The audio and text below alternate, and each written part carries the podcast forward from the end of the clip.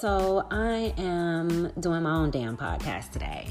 The two previous podcasts that were recorded prior to now were a total loss. I believe we were breaking some rules in the background as far as music playing, noise, efficiency, thing like that.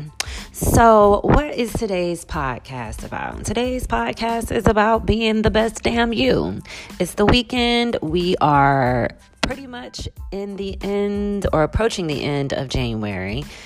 I don't want to hear anything else about certain topics that have consumed our time thus far into the year.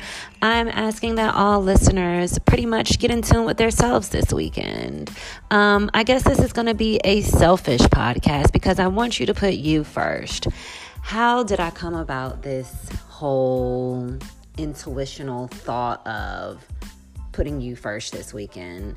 Well, in failed attempts of the podcast, it seems as though putting you first is only the smartest thing to do.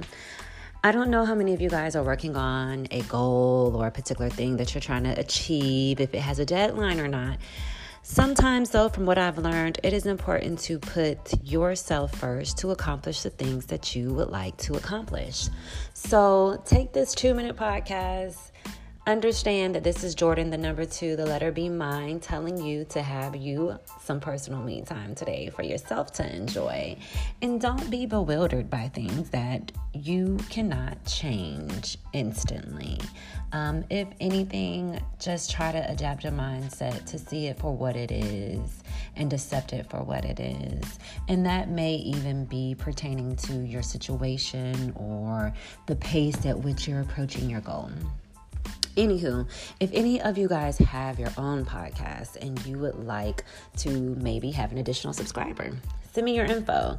Jordan, the number two, the letter B, mine, at gmail.com. I'm sorry, I'm trying to keep this thing below three minutes. I have some things that I'm going to practice doing as far as the editing buttons go and things of that nature, but for the most part, we are ensuring that future podcast will not be left in draft mode. I wanted to touch base with an incredible audience that I've never seen, consisting of strangers, and influence them today to let them know that whatever they want, they can have.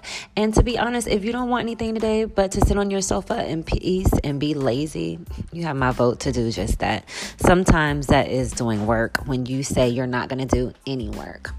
If you guys need me, just know that I'm always around. I believe in you. I hope you believe in me. Stay tuned for more. And yes, love yourself.